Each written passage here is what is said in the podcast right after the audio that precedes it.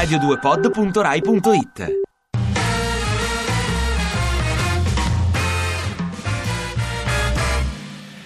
E a luglio, se vi ricordate, l'ex comandante Schettino, quello del naufragio della Costa Concordia, è stato fotografato a Ischia ad una festa. Pare che ad un certo punto si sia messo alla testa di un trenino e l'abbia fatto deragliare.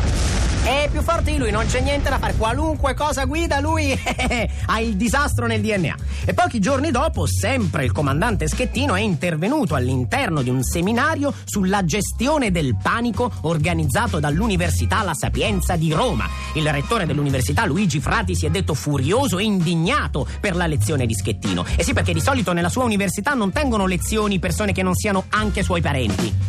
È il nepotismo italiano, d'altronde. E sempre a proposito di disastri, secondo l'Istat l'Italia è in recessione. Ma niente paura, Renzi, c'è Schettino che ti aiuta a gestire il panico. Ecco appunto, non è esattamente la persona più giusta. E a proposito, sempre secondo l'Istat, gli 80 euro non hanno fatto ripartire i consumi. Dice Renzi se glieli ridate.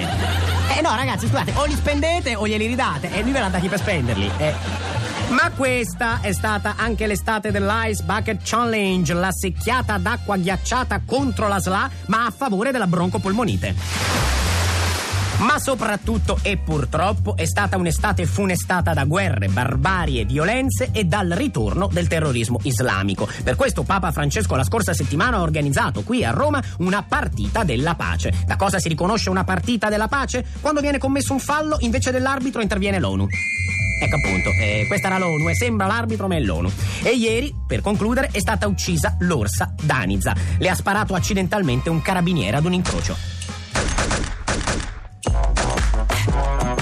Ti piace Radio 2? Seguici su Twitter e Facebook.